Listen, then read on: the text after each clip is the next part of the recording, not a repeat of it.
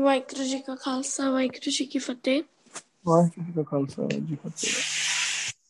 ਵਾਹਿਗੁਰੂ ਜੀ ਕੱਲ ਦਾ ਇੱਕ ਪ੍ਰੈਕਟੀਕਲ ਸ਼ੁਰੂ ਕਰਨਾ ਸੀ। ਕੱਲ ਆਪਾਂ ਕੈਬ ਕਰਕੇ ਵਾਹਿਗੁਰੂ ਕੱਲ ਨਾ ਕੈਬ ਵਾਲੇ ਤੋਂ ਮੰਮੀ ਕੈਬ ਵਾਲੇ ਨੇ ਨਾ ਮੰਮੀ ਨੂੰ 5 ਰੁਪਏ ਐਕਸਟਰਾ ਦਿੱਤੇ 10 ਦਾ ਨੋਟ ਦਿੱਤਾ 5 ਦਾ ਕੋਇਨ ਦੇਣਾ ਸੀ। ਤੇ ਮੰਮੀ ਬੈਗ ਚ ਪਾਣ ਲੱਗੇ ਵਾਹਿਗੁਰੂ ਜੀ ਕਹਿੰਦੇ ਪੁੱਤਰ ਨਹੀਂ ਉਸਦੇ 5 ਰੁਪਏ ਵਾਪਸ ਕਰੋ।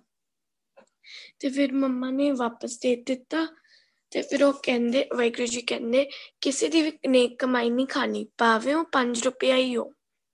ਦੁਨੀਆ ਨੂੰ ਪਤਾ ਲੱਗੇ ਮੇਰੇ ਪੁੱਤਰ ਫਰੇਬੀ ਨਹੀਂ ਕਰਦੇ, ਵਰਨਾ ਮੇਰੇ ਕਿੰਨੇ ਹੀ ਪੁੱਤਰ ਨੇ ਜੋ ਫਰੇਬੀ ਕਰਦੇ ਨੇ ਦੋਸਤੋ ਬਾਬਾ ਜੀ ਕਹਿੰਦੇ, ਹੁਣ ਸਾਰੀ ਦੁਨੀਆ ਨੂੰ ਪਤਾ ਲੱਗਣਾ ਚਾਹੀਦਾ ਹੈ, ਇਹ ਮੇਰੇ ਗੁਸਤਖ ਨੇ। ਇਹ ਇਹਨਾਂ ਦੇ ਅਸੂਲ ਨੇ।